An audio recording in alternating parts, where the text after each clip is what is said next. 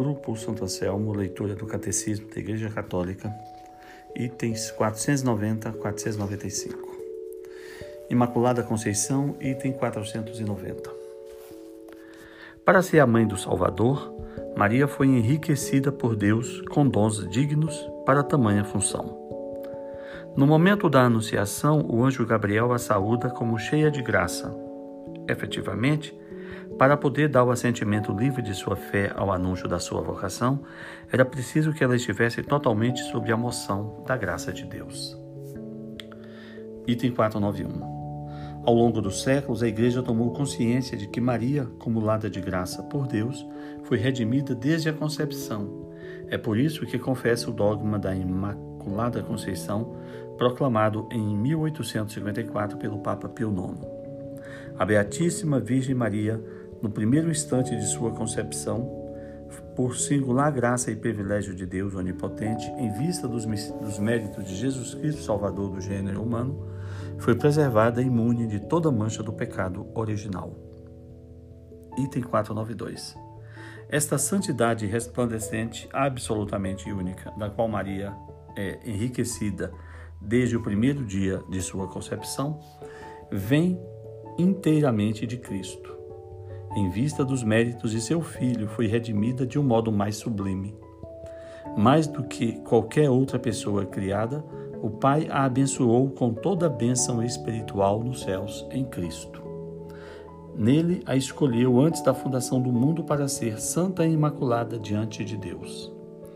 Os padres da tradição oriental chamam Maria de a toda santa, a Panagia celebram-na como imune de toda mancha do pecado, tendo sido plasmada pelo Espírito Santo e formada como uma nova criatura.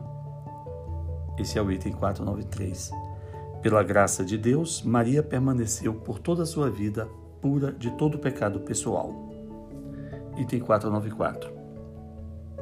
Ao anúncio de que, sem conhecer homem algum, ela conceberia o Filho de Deus Altíssimo, em razão da virtude do Espírito Santo, Maria respondeu com a obediência da fé, certo de que nada é impossível a Deus. Eis aqui a serva do Senhor, faça-se em mim segundo a tua palavra. Assim, dando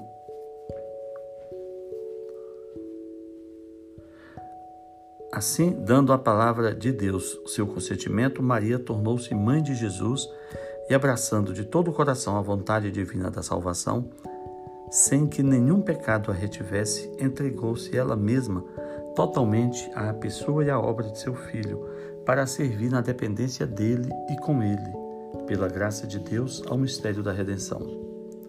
Como diz Santo Irineu, obedecendo-se fez causa de salvação, tanto para si como para todo o gênero humano.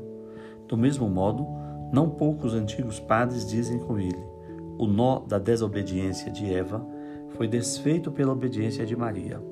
O que a Virgem ligou pela o que a Virgem Eva ligou pela incredulidade, a Virgem Maria desligou pela fé. Comparando Maria com Eva, chamam Maria de a mãe dos viventes e com frequência afirma: veio a morte por Eva e a vida por Maria. Item 495. Denominada nos Evangelhos a Mãe de Jesus, Maria é aclamada sob o impulso do Espírito Santo desde antes do nascimento do seu filho como a Mãe do meu Senhor, assim como a chamou Isabel.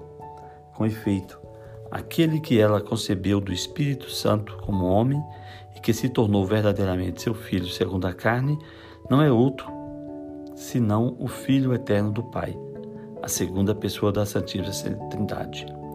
A Igreja confessa que Maria é verdadeiramente Mãe de Deus.